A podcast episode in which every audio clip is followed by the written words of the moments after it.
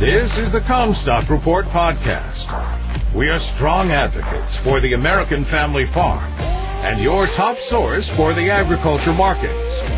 And now, here's your host, David Kruse. This is David Kruse with the Commstock Report. One of the first measures of stocks for the March quarterly stocks report is made from the fact that USDA significantly reduced 2020 production in the annual production report. There's not as much supply to begin with. As a result of the late season drought negatively impacting yields in the western corn belt, farmers did not get bins full. They also found out that given poor yields that they had sold a much larger portion of their crop than planned for in forward sales. The breakdown of what farmers still hold and what commercials control will be interesting. There should be a regional difference as to where the stocks are. Both corn and soybean export sales have nearly reached USDA projections for the entire marketing year ending in September, and it is only March. Given that U.S. export sales of corn and soybeans are so front loaded this year, that should show up in smaller stocks remaining. Brazil had harvest delays for soybeans and had sold out of corn, so China came here for supply. Looking at a corn basis map, the biggest competition for corn going to export from the eastern corn belt is Plain States feed demand. Texas and Kansas feedlots are bidding it away from the river. There's a lot of corn locked up in the northern corn belt for feed and ethanol demand. Poor 2020 yields have tightened stocks in the western corn belt. On my farm, the sub APH crop yield made a huge difference. We produce less, but demand interests are using more. That should mean an early drawdown in stocks. Soybean basis levels are currently 20 cents under here at the local crush plant. Months of record crush has to have depleted regional soy supply. USDA has told everyone essentially that no rationing was necessary, so why would end users be worried? The 30-day SOI is a negative 1.8. That is pulling the 90-day average down to where it is currently 9.9. A positive 8 is La Nina. The La Nina is therefore fading and neutralizing. The climatologists that we follow all agree on one thing, however, and that is that the temperature of Pacific water off the coast of California highly influences Corn Belt summer moisture. That NOAA map is still very blue with cold water from the equator to California.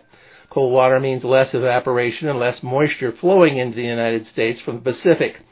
Nutrien Ag Solutions climate scientist Eric Snodgrass says, the La Nina has faded to neutral conditions, but the cooler water off the west coast must be monitored closely through the next six months. If the ocean temperature pattern does not change through May and June, there is substantial risk for Corn Belt drought. Unquote. The eastern Corn Belt would have less to worry about as they get more moisture flow from the Gulf. Eric forecast the wet conditions in northern Brazil that delayed the soybean harvest and corn planting there. Now he forecasts the risk is that they dry out there with a premature end to the wet season. Soil moisture reserves were drawn down last season and have not yet been replenished. Here in Lake Okoboji in northwest Iowa, the dock and hoist business are a cottage industry, and they are worried about the low water level. They say it'll take eight inches of rain just to soak soils before the lake level will rise significantly.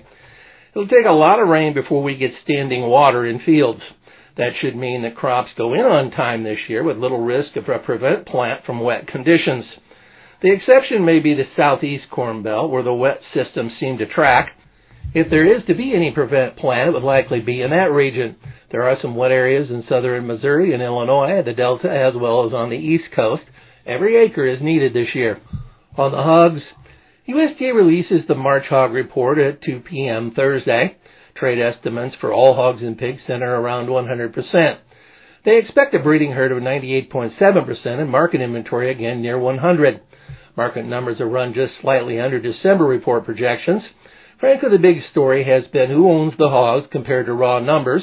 Integrated producers align with other producers to bid up the value of hogs. I never saw that one coming, but like the result. Packers who do not own hogs have been unable to recover kill costs from the pork values. There are no complaints about pork demand, but hog values have climbed more than pork values have. This experience likely incentivizes packers to own more hogs. The model worked. It's also worked so well that hog producers will have no trouble paying the feed bill for $5 corn. Corn is still $10.60 in China, and while there have been some outbreaks of African swine fever, there's no sign in markets this round of the virus is anywhere near as serious as the first. Beijing provided the incentive to expand the herd using autocratic control of capitalist incentives. You've been listening to the Commstock Report. For more information on marketing opportunities, contact us at Commstock.com or call 712-227-1110. For a more complete version of the Commstock Report with hedging strategies and trade recommendations, subscribe on our website at Commstock.com or reach out to one of our risk management specialists about how we can help you protect your profits.